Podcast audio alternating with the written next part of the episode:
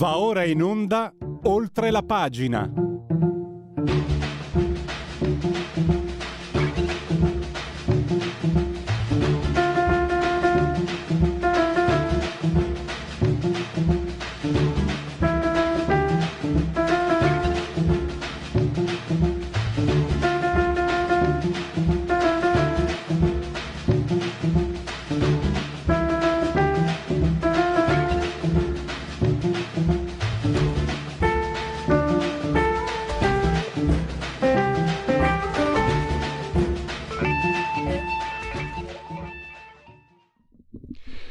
Radio Libertà, oltre la pagina 1041. Eh, saltiamo i convenevoli formulaici, velocemente vi faccio un riassunto. Parleremo, parleremo dopo le 11 di quello che è accaduto eh, a Bruxelles, ovviamente nel contesto, nel quadro del conflitto tra Hamas e Israele.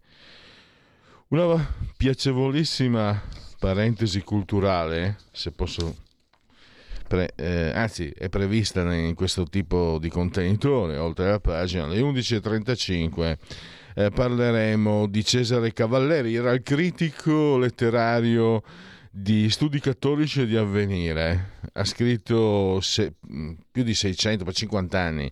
Eh, no, sono state raccolte 611, ma sono molte di più recensioni scritte come un romanzo, davvero molto interessante. Per inquadrare la persona che è morta lo scorso anno, alla fine del 2022, lui si è commiato dai suoi lettori di avvenire. Sentite, sono due righe, mi permetto di leggere. I medici mi hanno graziosamente comunicato che mi restano nove settimane di vita. Non immaginavo simile conclusione, ma prendo volentieri atto e mi tuffo nella preparazione immediata al grande salto. Quella remota è iniziata con alti e bassi nell'adolescenza. Questo era Cesare Cavalleri. Ne parleremo con la professoressa Silvia Stucchi che ha recensito appunto eh, l'antologia, le letture, letture. E invece iniziamo, insomma, che ci costasse caro come soldi lo sapevamo già, che addirittura il Green Deal inquini ancora di più il pianeta è il colmo dei colmi, ma è così e, e bastava poco per arrivarci. Questa, questa, questa eh, frenesia della, del cambiamento, della transizione ecologica aumenterà di parecchio i rifiuti e come li smaltiamo?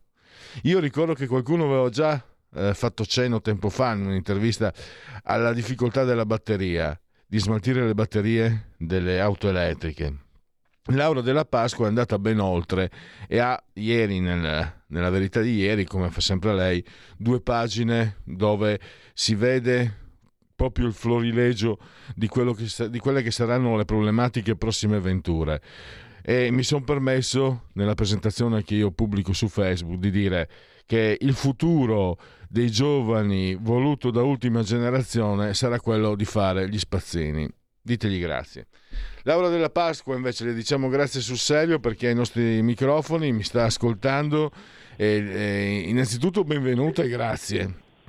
Eh, grazie, grazie, a voi Pierluigi. La tua osservazione dei giovani che dovranno fare gli spazzini è, è assolutamente, assolutamente, vera, una, una grande verità, perché poi quando si parla di transizione ecologica si tendono a sottolineare soltanto eh, gli aspetti positivi, di, Uh, ma anche molto molto demagogici di benefici al pianeta e, e, all'ambiente e ci si dimentica invece quello che è il portato di, uh, di, di effetti collaterali alla, a questa vera e propria rivoluzione della, della nostra quotidianità. E appunto e... ci sono tanti aspetti, l'auto, i metalli, eccetera. Una prima una considerazione, comunque poi ti, ti do la parola per, per, fare un po' un quadro, Laura. Allora, che i giovani siano un po' irresponsabili, vabbè, ci sta. Anche noi da bambini, mamma, mamma, voglio il gatto, mamma, mamma, voglio il cane, poi porti a casa il gatto, porti a casa il cane, chi lo, chi lo tiene, chi lo pulisce, chi gli dà da mangiare, i genitori. E infatti i buoni genitori ti insegnano. Dopo lo, gli dai tu da mangiare, lo pulisci tu, lo porti tu fuori, fai tu, hai un rigurgito di lucidità e dici e, e, e fai la faccina e passi oltre. Eh, quello che dovrebbero fare quelli di ultima generazione, ma presi dai loro isterismi, sono gli adulti la mancanza degli adulti, che mi viene da pensare, la mancanza di responsabilità, che mi viene da pensare che questo faccia il gioco di interessi di un certo tipo. Ma quello è un altro discorso. Vediamo subito, Laura, tutta la massa, perché se andate, mm, procuratevi se non l'avete letto, ve lo dico sempre, ma perché ne vale la pena. Cioè, gli, gli servizi di Laura della Pasqua andrebbero archiviati, secondo me, e, e fare un dossier per tutto quello che eh, ci viene contrabbandato come virtuoso e invece poi o, o, di quello che non ci viene detto. Sento parlare dei tagli alla sanità, Laura della Pasqua, sono anni che, che, che su, sulle pagine di Panorama e della Verità si spiega tutto quello che sta succedendo. Adesso però se ne sono accorti ora per dirne una, insomma. Scusa Laura, ti do la parola allora. C'è, c'è davvero un fronte eh, di, di, di, da smaltire enorme. Il tema è che non c'è una sincronia tra l'accelerazione della, transi- della transizione ecolo- ecologica e il fatto di porre ehm, scadenze sempre più ravvicinate con uh, un'accelerazione nelle tecnologie e nelle, nelle modalità per eh, per smaltire tutto ciò che viene messo al bando dalla, dalla transizione ecologica, tutto ciò che, non è, eh, che nei protocolli europei non viene considerato come rispettoso dell'ambiente. Quindi eh, faccio, io fatto, faccio alcuni esempi per quanto per esempio il, ehm, lo smaltimento dei, dei, quelli che vengono definiti grandi bianchi, cioè frigoriferi, lavatrici, lavastoviglie, asciugatrici, congelatori. Noi sappiamo che sul mercato vengono immessi continuamente eh, in continuazione dei prodotti eh, sempre più performanti in cui un marketing molto prestante eh, ci dice che sono sempre più, consumano sempre meno energia, sono sempre più rispettosi dell'ambiente, ok. Va bene, questo ci sta, ma che fine fanno tutti questi que, i, i, prodotti invece che vengono eh, che sono considerati vecchi, che in realtà poi vecchi non sono, perché se noi andiamo a vedere i, ehm, eh, i beni tecnologici che ci, eh, che ci, circondano hanno una vita sempre più, eh, sempre più breve.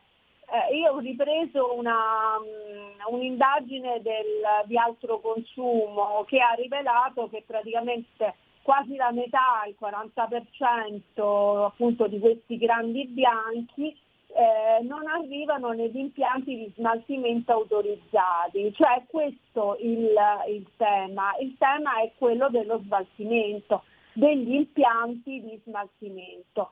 Che fine fanno questi, questi, prodotti? Fanno la fine, eh, scompaiono in delle discariche abusive dove si apre un mercato parallelo di vendita di questi prodotti in paesi che prendono la via di paesi dove la legislazione eh, dal punto di vista ecologico, di rispetto dell'ambiente è meno stringente, eh, oppure vanno in depositi, vengono smembrati, sezionati, e, in, questa, in, questo lavoro di, ehm, di, suddivisione dei vari pezzi che viene effettuato senza appunto eh, rispondere a, a, criteri anche questo ecologici si ha dispersione di materiale, eh, di materiale inquinante. Dispersione di materiale inquinante che noi ritroviamo per esempio anche per quanto riguarda la rottamazione delle vecchie auto Ora, nelle grandi città abbiamo visto che c'è una competition tra Milano e Roma, soprattutto Roma, su Milano per chi per quale sindaco è più, è più green, il più ecologico, più rispettoso dell'ambiente, nel fissare degli stop ad auto, eh, ad auto più inquinanti. E quindi oltre al fatto che queste auto vengono spinte alle periferie, ai margini e quindi si crea un intasamento di, di traffico alla, in periferia che non è che eh, diciamo viene smaltito, cioè non è che il, l'inquinamento viene smaltito perché comunque è, eh, viene, dalle, viene dalle periferie, ma pone anche un problema di dove vanno a finire le vecchie auto. Mm, L'Italia ha un parco auto molto molto vecchio, nel sud Italia si arriva anche a 12-15 anni di media di vita di un, uh, di un veicolo. Quindi i veicoli vecchi che se ne fanno, anche questi molti vanno a finire eh, dagli sfasciacarrozze mm, e le cronache cittadine sono piene di casi di eh, eh, di roghi che si sono sviluppati in maniera più o meno dolosa eh, in questi grandi cimiteri di, di lamiere, di, di carcasse, di auto.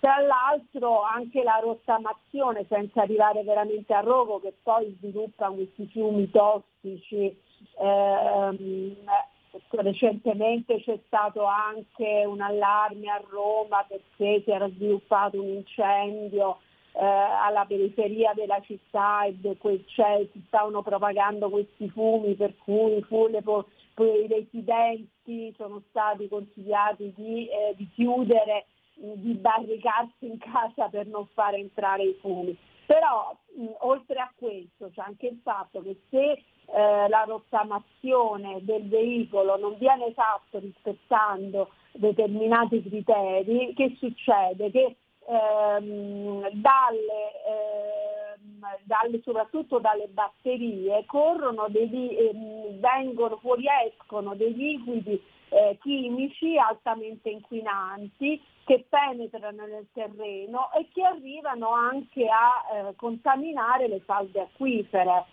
Quindi questo. Altro tema è un altro tema molto sensibile per quanto riguarda la transizione ecologica, sono nel settore dell'abbigliamento le fibre sintetiche. Noi sappiamo che c'è un'altra scadenza molto ravvicinata che entro il 2030 le, le fibre sintetiche eh, dovranno scomparire. Eh, sappiamo anche che le fibre sintetiche oggi rappresentano il 60% dei materiali, eh, dei materiali per, eh, per i tessuti. Dove vanno a finire? Al momento soltanto l'1%, ripeto, l'1% di tutto il tessile del mondo viene riciclato eh, e il resto va a finire nelle discariche, spesso discariche eh, illegali, nei mercatini secondari, in regioni, regioni poverissime. Eh, quindi ecco, poi abbiamo detto che l'autorità interna è appunto non solo quello dello smaltimento abusivo, ma del fatto che non ci sono tecnologie, cioè che non si, è, non si è investito, non si sta investendo eh, adeguatamente eh, nello sviluppo di tecnologie e di impianti. Un esempio in Italia è il caso della, uh, della, dello Spirit, che è l'unica azienda, dico l'unica azienda in grado di, uh, di smaltire le, le, vecchie batterie, non solo le batterie, quelle del, delle auto elettriche, ma le batterie in senso lato che possono essere quelle del, eh, degli scooter eh, o quelli dei device, quindi smartphone eh, e computer. Mm, il, eh, il, presidente, il fondatore di questo unico esempio in Italia, ehm, Angelo Forestan eh, mi ha raccontato un po' la sua storia, che è una storia tipica di, una, uh, di chi vuole fare impresa in Italia anche su un prodotto eccelso e tra pastoie burocratiche lui per avere le autorizzazioni varie ci ha messo più di due anni, ecco, tanto per, ehm, tanto per dire. E Laura, quindi, sì. scusami, eh, perché abbiamo ancora quattro minuti. Non vorrei che ci sfuggisse, sì. A me è sfuggito, l'ho dimenticato in presentazione, il colmo dei colmi. Cioè creano problemi di smaltimento anche i feticci dell'energia green le pale eoliche e i pannelli fotovoltaici. Hai scritto anche eh, di ah, questo. Eh, assolutamente, eh, sì, questo è un altro, è un altro tema. E, mh, le, le pale eoliche spesso vengono addirittura sotterrate oppure prendono la via di quei pochi centri di smaltimento storici, tra l'altro in Europa, in Germania, eh, in Olanda o nei paesi del nord. Per quanto riguarda i, i, pannelli, i pannelli, solari, anche quelli è un altro, eh, un altro problema. È vero eh, quelli, che quelli domestici il costo dello smaltimento è a carico della ditta produttrice, però chi si deve proprio materialmente occupare di portarlo in discarica è il proprietario e naturalmente questo ha un costo perché il proprietario non è che, si, che smonta per conto proprio il pannello solare, cioè, quindi c'è anche, ehm, c'è anche questo, quest'altro tema, oltre al fatto dei luoghi dove possono essere ehm, dove possono essere smaltiti. Altro tema è quello delle ristrutturazioni di tutti i materiali mh, che vengono dalle ristrutturazioni. Ora il 110% è arrivato a fine vita,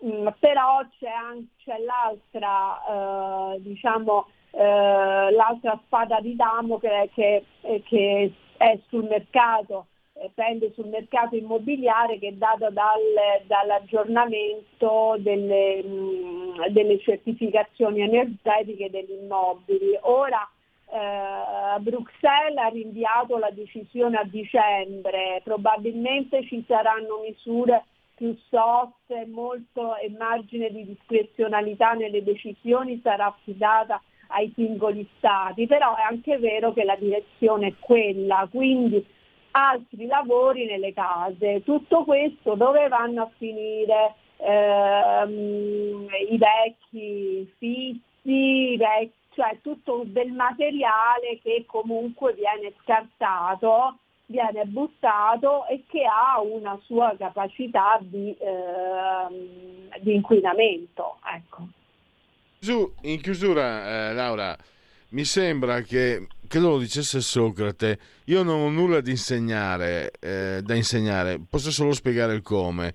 Mi sembra che il vizio di questo ambientalismo sia di voler imporre il cosa, ma non arrivare al come. Questa mm, totale mancanza di preparazione al, allo smaltimento lo denuncia e che tu dimostri con, uh, nel tuo ampio servizio.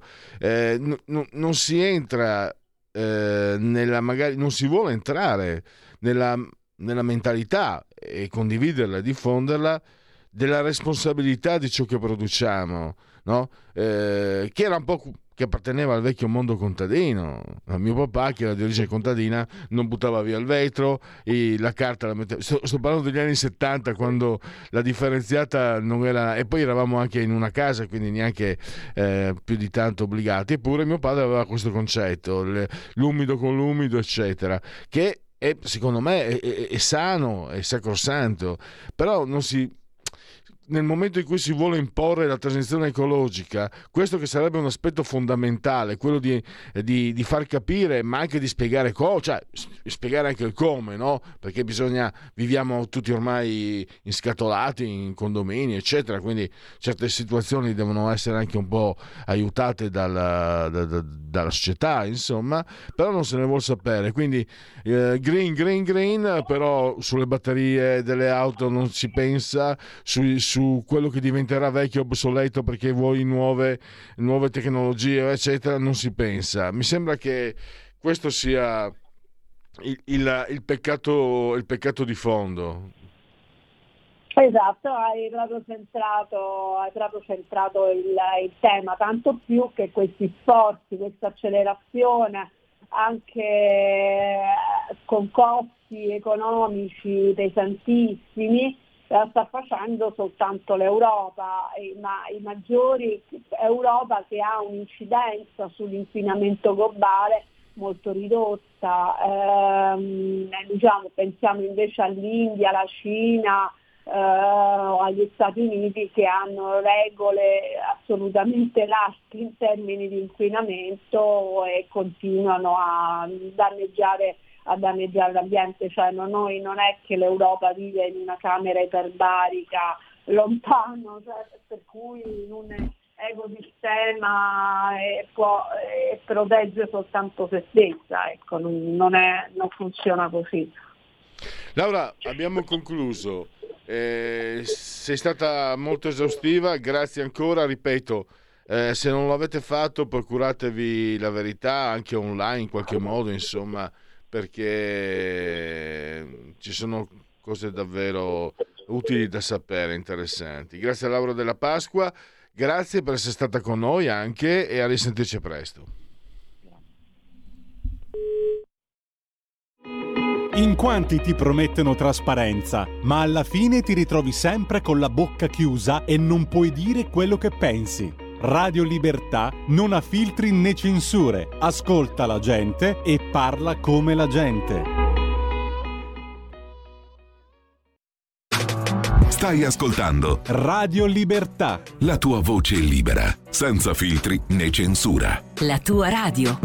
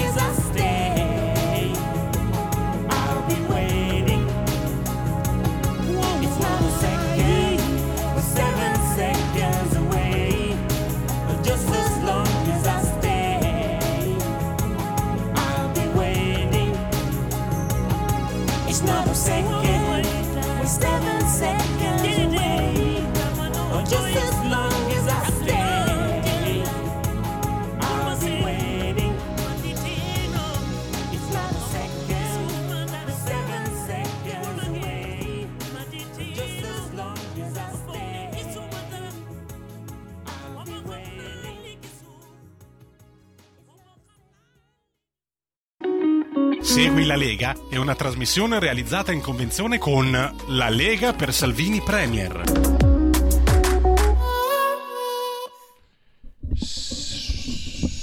Segui la Lega, prima che la Lega segua te alla Marciano, seguisca te alla Pellegrina, ma anche secondo sintassi. Sono sul sito legaonline.it, scritto legaonline.it, molte cose si possono fare, i calendari delle feste, il tesseramento è molto facile, lo si può fare direttamente proprio da questo sito versando 10 euro anche tramite PayPal PayPal senza nemmeno vi sia la necessità che siate iscritti PayPal PayPal. Indi, successivamente il codice fiscale e gli altri dati richiesti e alla fine vi verrà recapitata la maggiore per via postale ma se di mezzo ci sono poste italiane noi raccomandiamo ampi eh, sentiti e calorosi gesti apotropaici alle femminucce e maschietti e anche a tutto il resto terzo, quarto, quinto, sesto, quello che volete noi non escludiamo nulla la tessera Lega Salvini Premier l'atto di autodeterminazione civica il 2 per 1000 soldi dello Stato che lo Stato vuole tenersi, ma noi possiamo dirgli almeno perlomeno possiamo dirgli come spenderli. Il D43 l'indirizzo politico, almeno questo è quello che noi suggeriamo da questo pulpito. Nella tua dichiarazione dei redditi 2 per 1000 scrivi D43 scelta libera che non ti costa nulla. D di Domodossola 4 il voto in matematica, i cavalieri dell'Apocalisse, le stagioni, quel che volete. 3 sempre solo e comunque il numero perfetto. Martedì 17 ottobre le uscite dei protagonisti della Lega, i politici. Abbiamo una voce storica, storicissima, ma ce lo ricordiamo noi vecchi qua vale a dire Massimiliano Romeo, voce storica di Radio Padania per tanti tanti anni. Adesso lui è presidente dei senatori leghisti a Palazzo Madama e oggi pomeriggio lo potrete eh, ascoltare, neanche oggi pomeriggio, alle 13.30, un giorno da pecora, trasmissione storica di Rai Radio 1. E direi che per Segui la Lega sa su fi. Segui la Lega è una trasmissione realizzata in convenzione con La Lega per Salvini Premier. Ancora qualche minuto per la prossima ospite, noi ci prendiamo avanti che chi ha tempo non aspetti tempo, andiamo a vedere un po' i sondaggetti. Euromedia, Euromedia Research sulla questione Israele palestinese. Secondo lei chi è il principale responsabile della guerra in Israele? Hamas 31,6, l'Iran e gli altri paesi organizzazioni che vogliono la distruzione dello Stato di Israele. Quindi il 48-49,1%, mentre eh, Netanyahu per il 13,9%, l'immobilismo della comunità internazionale 10,9%, la Russia di Putin 3,8. Magari ne parleremo con l'ospite perché sarà l'argomento, può essere interessante. Israele ha diritto a reagire all'attacco di Hamas? Sì, in tutti i modi possibili, sì, ma rispettando i diritti umani 70,9, mentre no, eh, 15,2 non sa 13,9. I due milioni di civili che vivono a Gaza vanno evacuati il più presto prediligendo donne, prediligendo donne e bambini 49,6 devono restare perché in maggioranza sostengono Hamas. Questa è una risposta agghiacciante. Questa è una risposta che devo restare perché cioè, complimenti a chi ha dato questa risposta. 14,5 praticamente eh, poco più di 1 su 9 circa ma eh, fa impressione eh, devono restare. Eh, vanno portati in Europa attraverso un corridoio umanitario 11,7 tu li lascerai ai civili eh? cioè praticamente questo è ragionare come, mm, come quelli di Hamas che li vogliono usare come scudi umani eh, homo homini lupis Aspettati sempre il peggio dell'essere umano che non ti durerà mai. Noto sondaggi, committente della Repubblica, e abbiamo eh, alla luce degli avvenimenti in Israele teme che ci potranno essere attentati in Italia, lo teme il 53%, non lo teme il 26%, non sa il 21%. In relazione al conflitto temo che coinvolgerà altre nazioni, 54%, no, non temo 26%, non saprei 20%. Eh, indipendentemente dalla tragica serie di attentati, allora solo, solidarizzo di più con le ragioni politiche di Israele il 63%. Eh, e poi non saprei 19 solidarizzo con Hamas il 18 il conflitto è stato generato o non è stato generato dal fatto che la politica internazionale non è stata capace, eccetera, eccetera? Sì, 60%, no, 28%, insomma, colpa di tutti, quindi colpa di nessuno, dai, lo sappiamo queste cose qua ormai. E poi trovare soluzioni diplomatiche lo pensa necessario il 55%, invadere militarmente la striscia di Gaza il 29%, non saprei il 16%, in seguito alle guerre in corso sia in Ucraina che in Israele, oggi lei teme o non teme che possa scoppiare la terza guerra mondiale? Lo teme il 46%, no, non temo, 20, 34 non sa. In seguito ai conflitti il costo dell'energia aumenterà, sì, aumenterà al 62%, no, non aumenterà 15, non saprei 23 a prescindere dalle guerre, tranquilli che qua aumenta tutto, questo è qualunquismo tanto al chilo, ma è così che va le cose. Il governo italiano si sta attrezzando? No, non si sta attrezzando, 56 per gli effetti negativi. Sì, si sta attrezzando il 12, non saprei il 32. E l'ultimo do un uh, dato Istat. Eh, lieve decelerazione del tasso di infrazione nel mese di settembre, eh, quindi eh, all'ordo dei tabacchi aumento dello 0,2 dei, dei, prezzi al consumo del 5,3 su base annua del 5,4 del mese precedente. Lieve decelerazione si deve prevalentemente al rallentamento su base tendenziale dei prezzi degli alimentari qualcosa sta rallentando, poi vedremo. E adesso abbiamo mm, Francesca Musacchio, direttore di OCS Report, collaboratore del Tempo, eh, l'abbiamo in linea, la saluto e la ringrazio, benvenuta Francesca. Grazie, grazie, buongiorno a tutti. Allora, eh, abbiamo visto io oserei dire che era quasi prevedibile no? quello che è successo ieri a, a Bruxelles eh, come effetto collaterale. Mm, la prima domanda, Francesca, dovremmo abituarci a rivedere quello che abbiamo visto per anni a partire dal Bataclan, eh, Charlie Hebdo, eccetera, sarà, sarà una, una, reazione inevitabile nel momento in cui eh, in Israele ha cominciato a scorrere il sangue e poi a Gaza. Ma guarda, allora, eh, una recrudescenza del terrorismo è chiaro che ci sarà, però io su questa roba, stamattina leggendo i dei giornali, mi sono un po' infastidita perché eh, come al solito scopriamo un problema quando succede qualcosa. Il problema del terrorismo, il rischio del terrorismo non è mai cessato in questi anni. C'è stato un periodo in cui non sono riusciti attentati clamorosi sul modello Bataclan, ma questo non vuol dire che non ci siano, come dire, non sia cessato il rischio eh, terrorismo, ma c'è stato un abbassamento della guardia da parte dell'India e in parte anche diciamo, dalle forze dell'ordine, distratti da altri, Covid e altre robe così, e quindi, quindi la recrudescenza ci sarà, ma non è un fenomeno che eh, mai, è mai smesso di esistere, ok? E, e semplicemente che adesso sicuramente verrà un po' più alla luce, perché gli accoltellamenti di scalatori come quello di ieri sera a Bruxelles in tutti questi anni ci sono stati, purtroppo anche noi giornalisti abbiamo la memoria corta, alla politica in generale internazionale fa comodo.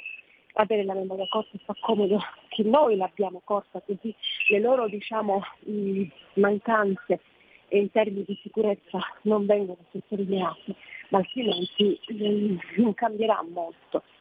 quindi, eh, che sia legato sì, probabilmente, anche sicuramente legato al, a quanto accade in Israele, ma ricordatevi che nei mesi scorsi in Svezia più volte è stato bruciato il Corano in manifestazioni autorizzate eh, dal governo svedese, quindi anche quello potrebbe essere una- un motivo. Ehm, questo insomma no- no- non mi sorprende, ecco, se volevi sapere Mhm. se ero sorpresa da quello che accaduto, no, non, non lo sono affatto, anzi purtroppo no. E io volevo ritornare, Francesca, alla chiacchierata di venerdì Sì. pomeriggio, perché ci viene presentato il mondo, poi qui eh, la natura binaria degli esseri umani ci si schiera con gli uni e con gli altri. Trovo un po' singolare che ci siano persone a destra che simpatizzano per Hamas sono le stesse persone che ah l'Islam è un nemico! Ah l'Islam è un rischio! E poi parteggi per eh, Hamas contro Israele. È una cosa strana. D'altronde sono più o meno gli stessi che fanno il tifo per Putin che era il, eh, il capo del KGB cioè il super iper comunista la quintessenza del comunismo. Adesso anticomunisti nativi di destra tifano per Putin. E qua vabbè eh, queste sono cose che, che vanno, vanno in questa maniera tu che hai che sei stata sul campo, che hai lavorato, che hai mh, studiato e svolto eh, inchieste, eccetera, anche proprio su quei territori dove adesso purtroppo scorre il sangue, mi raccontavi, se possiamo riprendere, lì ebrei e palestinesi andavano d'accordo, cioè le persone, se posso dirlo come noi, no? le persone comuni, il termine normale lo lascio a certi campioni di libri venduti che lascio perdere, persone, noi persone comuni, ebrei e, e palestinesi, andiamo d'accordo, eh, ci prendiamo in giro, mangiamo sullo stesso piatto, eh, scherziamo. eh, e, e invece l'immagine è quella del un po'. mm, non so se ti ricordi se hai visto il film bellissimo, peraltro di Borat, no?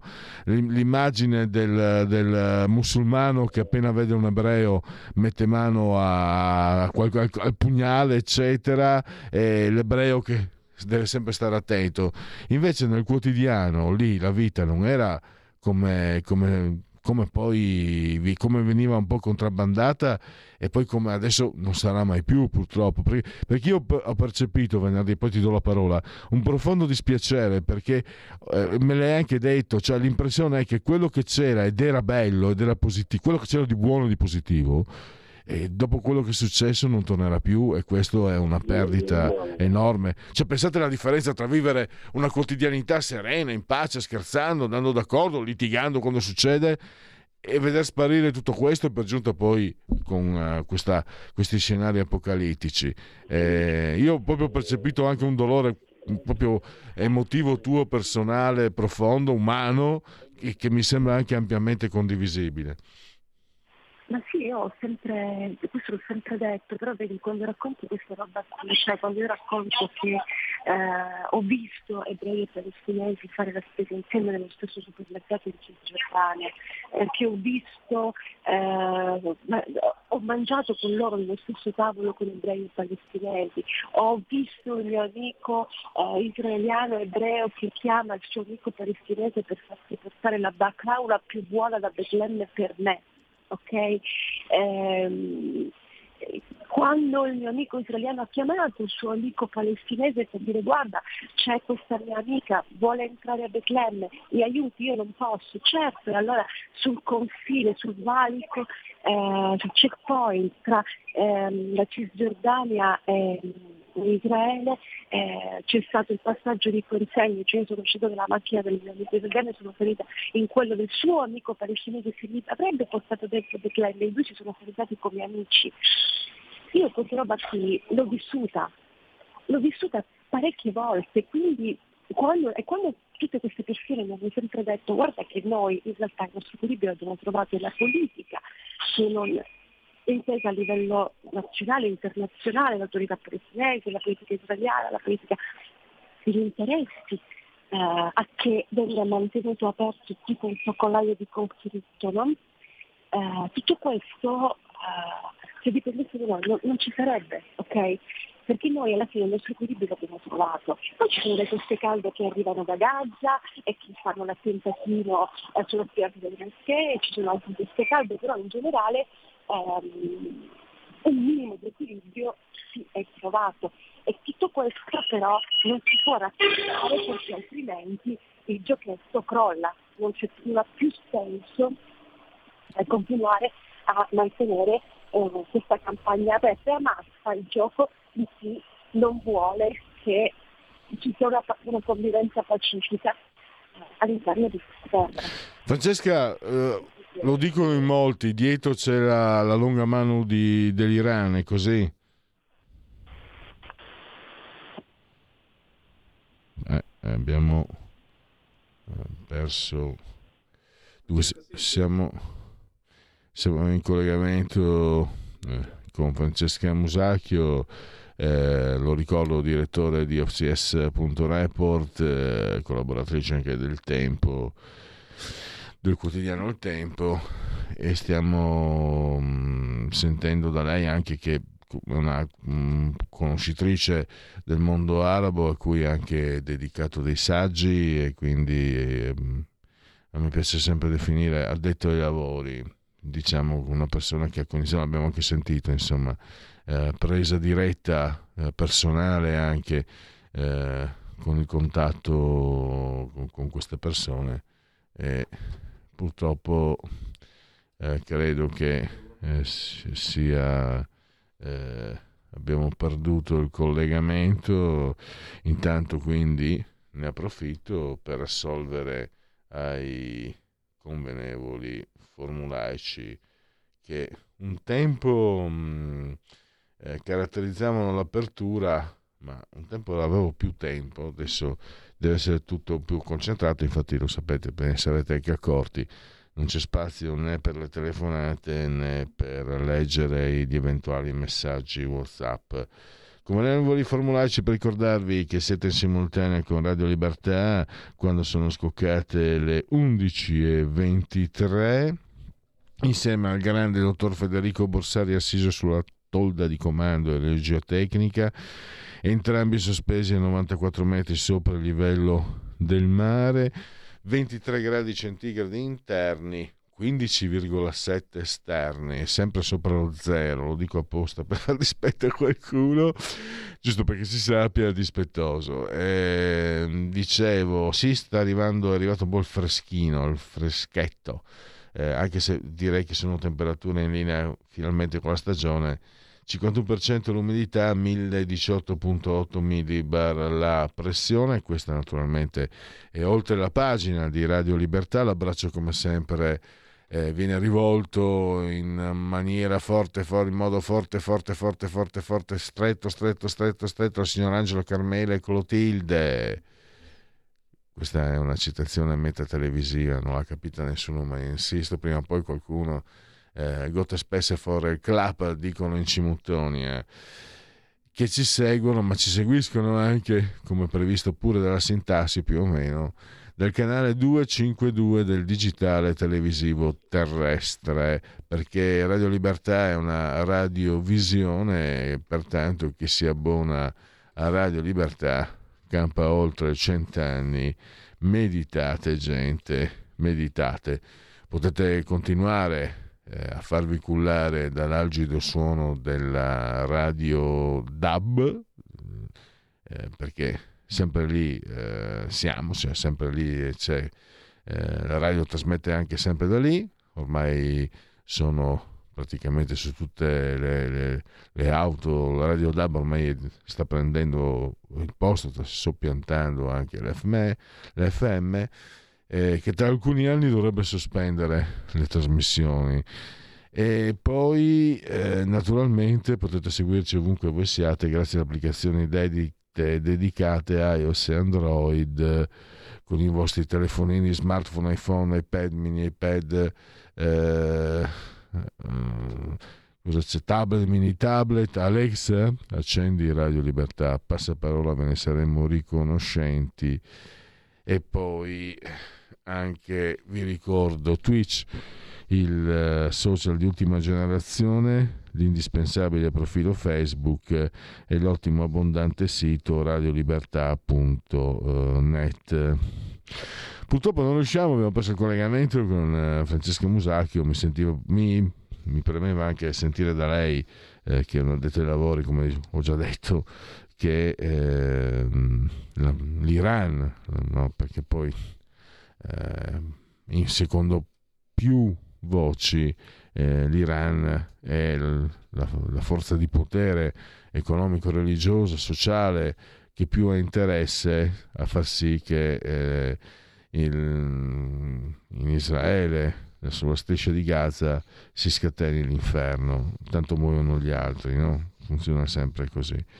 E poi eh, ci sarebbe anche da capire eh, quanto possono essere in qualche modo organici a un certo terrorismo eh, i- gli estremisti di casa nostra, quelli che vanno in piazza a gridare Free Palestine o Palestine, non so come si pronunci, ma mm, quelli che gridano contro Israele, Israele boia o giù di lì, eh, se in qualche modo non possono creare un brodo di cultura eh, utile per mimetizzare o per addirittura incoraggiare certe scelte estremistiche del mondo islamico. Questa è chiaramente una strumentalizzazione perché non si può vedere dei figli di papà che vanno in piazza per i diritti dei palestinesi, è una cosa ridicola, come figli di papà che vanno in piazza per i diritti dei- degli operai. Queste sono cose finte e false, la politica dovrebbe essere ben alto, dovrebbe essere struttura. La struttura che serve a creare il sistema, il sistema che serve a migliorare lo status quo. Andare in piazza per sentirsi, per sgravarsi la coscienza magari contro il papà e la mamma, per, far- per fare i ribelli nei confronti del papà e la mamma ricchi, eh, non si può vedere.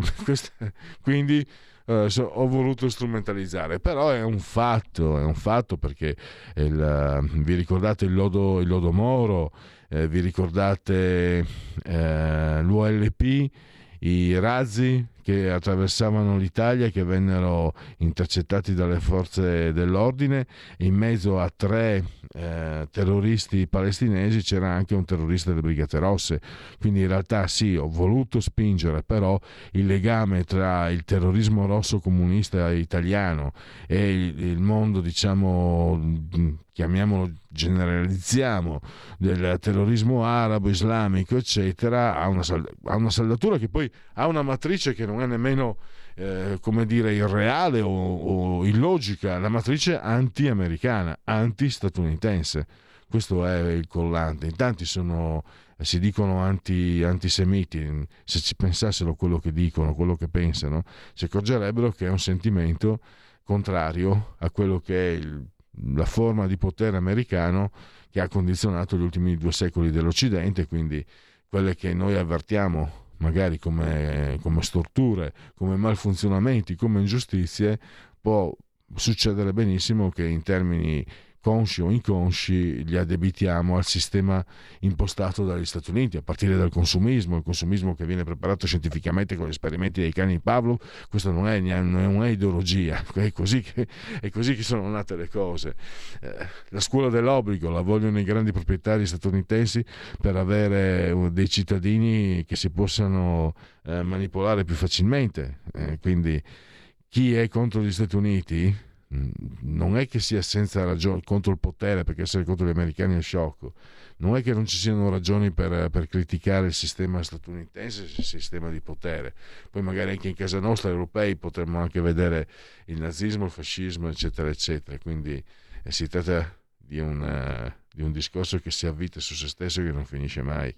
Eh, forse sarebbe meglio, lo dicono i saggi, essere però, tanto essere contro non, eh, non porti a casa nulla. Purtroppo non portiamo a casa la conclusione di questa intervista, peccato ci tenevo, ma sicuramente avremo occasione nel corso di queste giornate di tornare sull'argomento, questo assolutamente sì, già vi posso anticipare che gioved- giovedì mi sembra, giovedì avremo Francesco Anfossi di Famiglia Cristiana che ha scritto un lungo articolo proprio al riguardo, quindi eh, continueremo a parlare di questo tema, non, non verrà mai meno in, eh, in questa trasmissione che si chiama Oltre eh, la pagina e ci risentiremo sicuramente con Francesca Musacchio che è un ospite direi piuttosto eh, abituale, seriale, mi viene da dire, di questa trasmissione. 11.31, sono riuscito anche a sforare.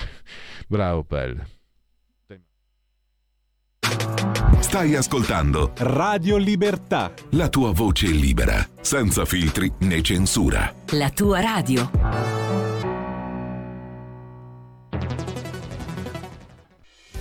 Quotidiano di Sicilia, il quotidiano d'Italia, l'informazione che ribalta i luoghi comuni, una vera visione dei fatti, l'Italia vista da sud. Ogni siciliano che vive in Italia e nel mondo è una risorsa, è protagonista della crescita della nostra nazione.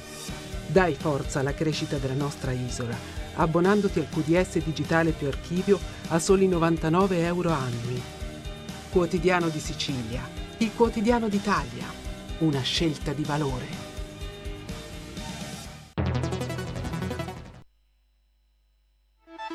Stai ascoltando Radio Libertà, la tua voce libera, senza filtri né censure, la tua radio.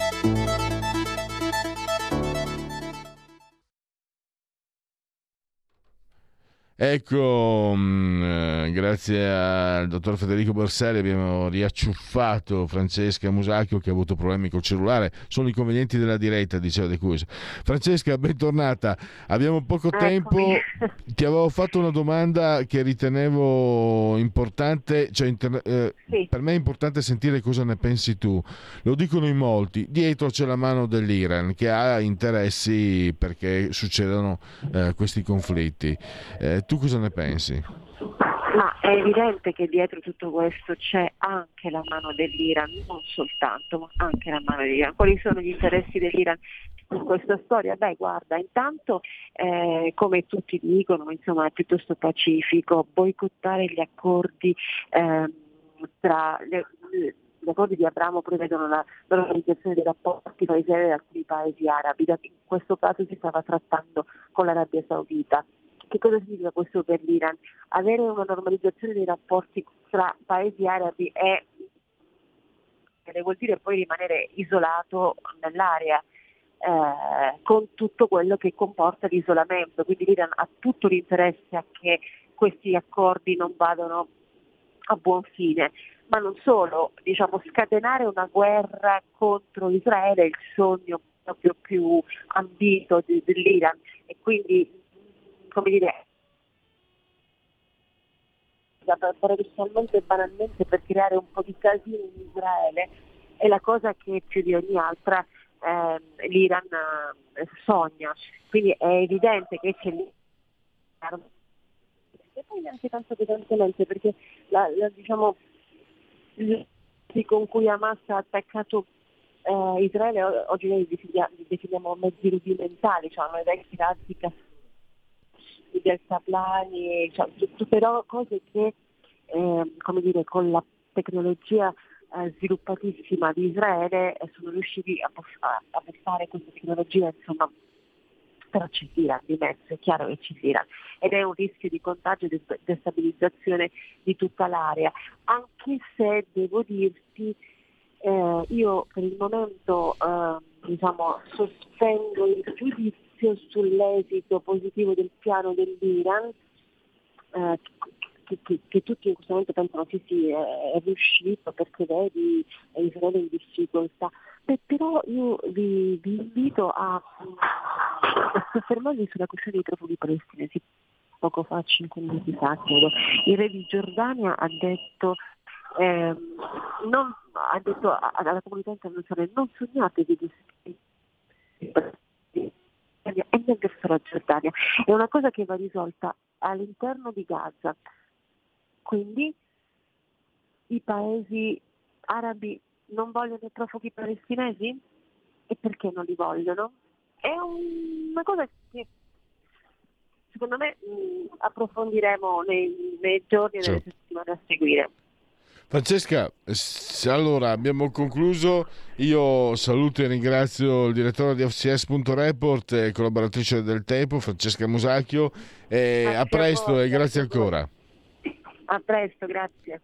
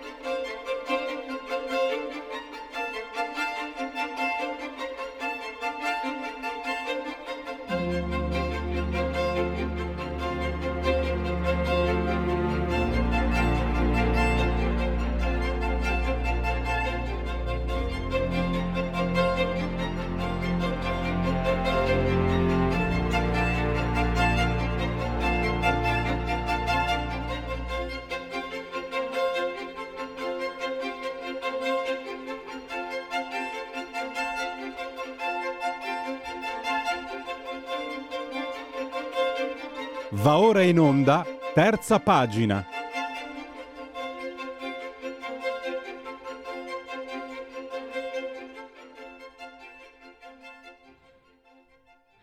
E parliamo, parliamo di non buone, ottime letture, parliamo di letture, edizioni Ares, eh, 30 euro, 132 pagine, l'autore e, il critico mh, letterario di, di Avvenire e anche di studi cattolici, eh, vale a dire Cesare Cavalleri, scomparso alla fine dello scorso anno. Eh, Secondo la nostra ospite si tratta veramente di, di, di, una lettura, si leggono come un romanzo, ha detto la nostra ospite che ha recensito questo libro per Libero. La nostra ospite è la professoressa di docente di lingua e letteratura latina Silvia Stucchi che abbiamo al telefono. Benvenuta ai nostri microfoni professoressa e grazie naturalmente per la sua disponibilità. Grazie, grazie per l'invito e un felice ritorno insomma ai microfoni di Radio Libertà. Allora, eh, leggere Cavalleri, eh, come scrive lei, è, è assolutamente eh, interessante perché leggere come, è come leggere un romanzo, ma è anche una cavalcata tra mi perdoni un'espressione un po' volgare, tra i pesi massimi del Novecento, da Montale a a Buzzati, i nomi sono tantissimi, D'Annunzio, Caproni, Luzzi, eh, Bertolucci, eh, Rimbaud. Ah, tra l'altro ci tengo anche a sottolineare, come ha riportato lei, eh, che la presentazione di questo libro è avvenuta all'interno di una premazione per le edizioni Ares e Esatto. anche, anche per il lavoro di riscoperta di un poeta di, di cui noi abbiamo parlato, professoressa Giampiero Neri, che era il fratello Eh di Giuseppe Pontigia e che era un, che era un poeta tanto poco conosciuto quanto gigantesco, un poeta. Io l'ho scoperto proprio grazie a- ai giornali di recente e, e quindi è stato sicuramente meritevole l'opera di riscoperta Giampiero Neri che è scomparso qualche mese fa. Ma parliamo di Cesare Cavalleri, eh, di, di ascendenze orobiche di Treviglio, anche se so che i trevigliesi non si considerano proprio del tutto bergamaschi, eh, poi naturalmente milanese e, e soprattutto una grande, una produzione mh, molto molto cospicua perché quello che viene pubblicato in questa cospicua raccolta sono 1320 pagine 1320 pagine e è solo una parte di tutto quello che lui ha scritto. E, e allora parliamone professoressa. Allora, diciamo, mh, mi piace molto e la ringrazio che ha citato Giampiero Neri che eh, effettivamente più che riscoperto, è stato dedicato da Alessandro Rivali, eh, che adesso è il direttore editoriale delle eh, edizioni Ares, della comparto libri, diciamo, un libro, un saggio di una decina d'anni fa, Un maestro in ombra. E però la poesia di Neri che era mh, poesia in prosa, diceva lui, erano quasi delle prose zen cesellatissime, è stata veramente amata, riconosciuta eh, negli ultimi anni sempre di più, quindi non, non era più un maestro in ombra, è stato un debuttante quasi sessantenne, perché era del 27, aveva debuttato nel 76, con l'aspetto occidentale del vestito, poeticamente, quindi un debutto più che maturo, e poi la cosa bella erano tutti i giovani, gli studenti, i ragazzi, gli appassionati di poesia che veramente riconoscevano in Neri un maestro non più in ombra. Mentre per quello che riguarda questo volume che, mh, come diceva un mio libraio colto e formato laterizio, non deve intimidire, nel senso che è vero, è un volume corposo e l'esercizio della recensione e della prosa critica, eh, nel senso più nobile del termine, che è critica e che non è però semplicemente distruttiva, non è la boutade di chi stronca, che è qualcosa invece di, di profondamente diverso, più complesso, ehm, Cesare Cavalleri l'ha l'ha esercitato questo magistero benissimo. Eh, nel volume lei cita giustamente eh, le recensioni, i saggi critici che eh, sono mh, che riguardano i pesi massimi della letteratura e quindi sopra- uno soprattutto Montale. Ci sono 28 saggi, tra saggi critici, articoli, che potrebbero benissimo essere ristampati a sé, che costituiscono un, eh, dire, che costituiscono quasi un libro a sé. Quindi è già molto coraggioso non avere fatto una microsezione, ma un volume così ampio, che dà la misura proprio dei, degli strabordanti interessi del- di Cesare Cavalleri e della sua eccezionale competenza, che è una competenza riconosciuta da lui che è stato anche un docente universitario di economia, perché aveva una laurea in economia e statistica, cosa interessante. Eh, però era un giornalista, un critico come, eh, come nel- nel- come professione e però i suoi interventi critici sono sempre stati molto ascoltati, letti e meditati anche in sede accademica. Quindi è un invito all'approfondimento, cosa che adesso anche nelle recensioni è difficile avere. Poi lei giustamente citava i pesi massimi della letteratura, però è vero, ci sono interi, potremmo definirli quaderni monografici dedicati a Pound, a eh, Flaiano, un altro eh, grande cavallo di battaglia della critica di Cavalleri, nel senso che era assolutamente convinto della sua eccezionale qualità e poi ancora eh, per esempio Porta e poi ancora Caproni, ma poi ci sono delle deliziose veramente, eh, dei deliziosi approfondimenti su autori che non sono diventati dei classici, eppure sembra dirci l'autore, beh, eh, perché non, non provare anche noi, andare alla scoperta dei libri che ci piacciono, che riteniamo meritevoli, senza seguire il mainstream. Quindi questo secondo me è un insegnamento molto, molto forte. E poi mi piace ricordare una cosa, lei dice che Cesare Cavalleri era appunto critico letterario, in realtà è stato anche poeta, perché nel 2019 Mimesis pubblicò, e questo lo consiglio, Sintomi di un contesto, che è una sua, eh, una sua raccolta di poesie, molto figlia di quell'epoca in cui venne scritta, negli anni 60, ripubblicata, lui diceva a mo' di divertissement, però ci teneva. Diceva che non aveva continuato la carriera di poeta perché eh, a un concorso letterario arrivò secondo. Ma sa chi era il primo? Provi a indovinare? Non mi viene da dire Montale.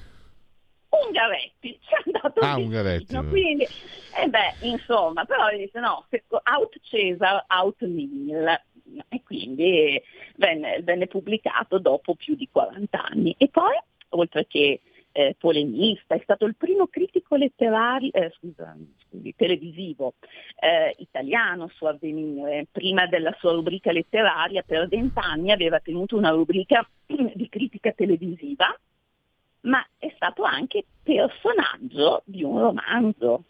Pochi lo sanno, c'è questo romanzo molto bello eh, Ferruccio Tarazzoli, eh, 1994, La durità e la spada, che è un romanzo distopico, chiamiamolo che adesso va molto di moda, all'epoca era una cosa molto, molto di nicchia, in cui tra i vari personaggi, tra cui c'è per esempio anche Carlo Maria Martini, c'è anche Cesare Cavalleri, quindi è una figura da un lato di critico serissimo, veramente competente, che ti citava a memoria poesie di autori che tu magari avevi studiato nelle righe piccole del, del manuale universitario.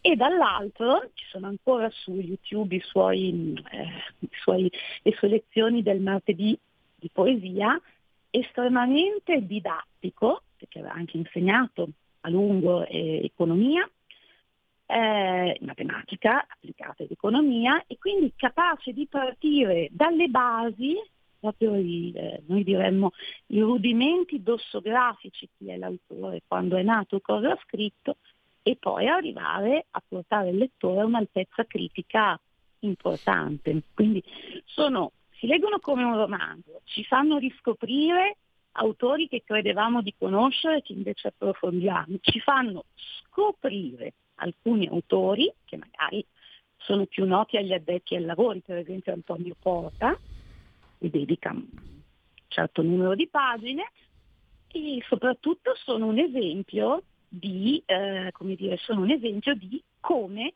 si legge, che non è cosa da poco. Ci sono tanti corsi su come si scrive, ma corsi su come si legge ce ne sono pochi e questo merita. Ecco, come si legge? Eh, l'importanza, volgarmente possiamo chiamare, credo, se sbaglio corrigetemi, diceva eh, colui, è un'antologia. E io credo che certe volte la ricerca eh, di, di possedere un autore nella sua completezza ci faccia perdere di vista quanto siano importanti. Per giunta poi un'antologia dove trovi i contenuti davvero di un, di un maestro, cioè di uno che sa eh, spiegarti, di uno che, che, sa scegliere, di uno che sa indicarti, eh, che sa darti l'orientamento. Perché mh, diceva lo studioso francese Pierre Bayard, che ha scritto Come parlare di un libro senza averlo letto, che noi in realtà se leggessimo dai 3 agli 80 anni 10 ore al giorno, alla fine quello che leggeremo sarebbe sì e no un contenuto nella biblioteca di un piccolo paese. Quindi in realtà non possiamo leggere tutto. E, ecco, lo chiedo a lei che è anche che è un professoressa, eh, quanto sono importanti le antologie per avere una panoramica, poi per giunta quando hai una persona, un, una figura come Cesare Cavalleri che sa eh, io personalmente sono rimasto eh, impressionato in, fugaci, pass- nel mio fugace passato di, di studente da un'antologia eh, poetica di Pier Vincenzo Mengaldo, che ho, più, uh-huh. ho imparato più da lui che forse addirittura poesia, dalla poesia ammesso che io abbia imparato qualcosa naturalmente. Lo chiedo a lei proprio, eh, quanto è importante orientarsi per lo studente, ma anche per l'appassionato, poi magari sull'antologia troverai l'autore che poi andrai ad approfondire. Forse un po' si è perso un po' questo. Quando ero giovane eh, si indicava, insomma, l'antologia lo si usava anche a scuola ovviamente come, eh, come strumento didattico. Adesso mi sembra, non lo so, mi sembra che forse... Eh, non, lo chiedo a lei, com'è, com'è la salute delle antologie? Allora, la salute delle antologie, bella domanda, perché io per motivi lavorativi ho più affinità con quelle di, di latino, di antologie, però credo che ehm, anche se non c'è più nessuno, no, devo dire, qualcuno c'è che scrive ancora in latino e crede nella funzione comunicativa della lingua latina come lingua viva, ma magari ci, ci torneremo su. Per quello che riguarda le antologie, il grosso problema è che, diceva Ezio Raimondi, grande eh, storico della letteratura italiana, grande critico letterario, che l'antologia bisogna averla in testa, nel senso che le antologie che noi leggiamo, che noi studiamo, sono una proposta e sono una proposta di canone, cioè questi sì, questi sono importanti, allora dedichiamo loro un bel capitolo corposo, questo è un minore e facciamo una nota, un approfondimento senza perderci tanto tempo. Ma chi lo decide? Chi è il minore e chi è il peso massimo? Lo decido le circostanze, il tempo, eh, andiamo a prendere anche soltanto una, eh, una, nozione che tutti noi abbiamo in mente. Se io le chiedo, indica tre autori del 300 e lei dirà eh, Dante, Boccaccio, Petrarca, mi tre autori del prim- della fine dell'Ottocento, cosa viene da dire spontaneamente? Eh beh, Pascoli, Carducci e forse nato nell'Ottocento, morto nel Novecento, D'Annunzio. Mi dica tre autori di inizio Ottocento, noi ragioniamo per triadi, no? Foscolo, Manzoni, sì. Leopardi. E poi ragioniamo per triadi e i nostri, dire, la colonna dei buoni e dei cattivi, diciamo così, nella letteratura italiana, è una colonna, cioè sono due colonne che si sono composte in un preciso momento storico, per cui noi nella, dire, nello studio della nostra letteratura mettiamo i maggiori e molto spesso la poesia lirica scompare, se ci pensa, mm, non c'è più, a un certo punto chi sono i maggiori? Poeti epici, Machiavelli, eh, tutti civili, Foscolo, e la poesia lirica scompare, ci troviamo un po', secondo me, sguarniti quando affrontiamo il Novecento, perché eh, tante volte l'impegno civile si è disgregato e noi insomma scopriamo un autore, ci piace, ma facciamo fatica a inserirlo in un contesto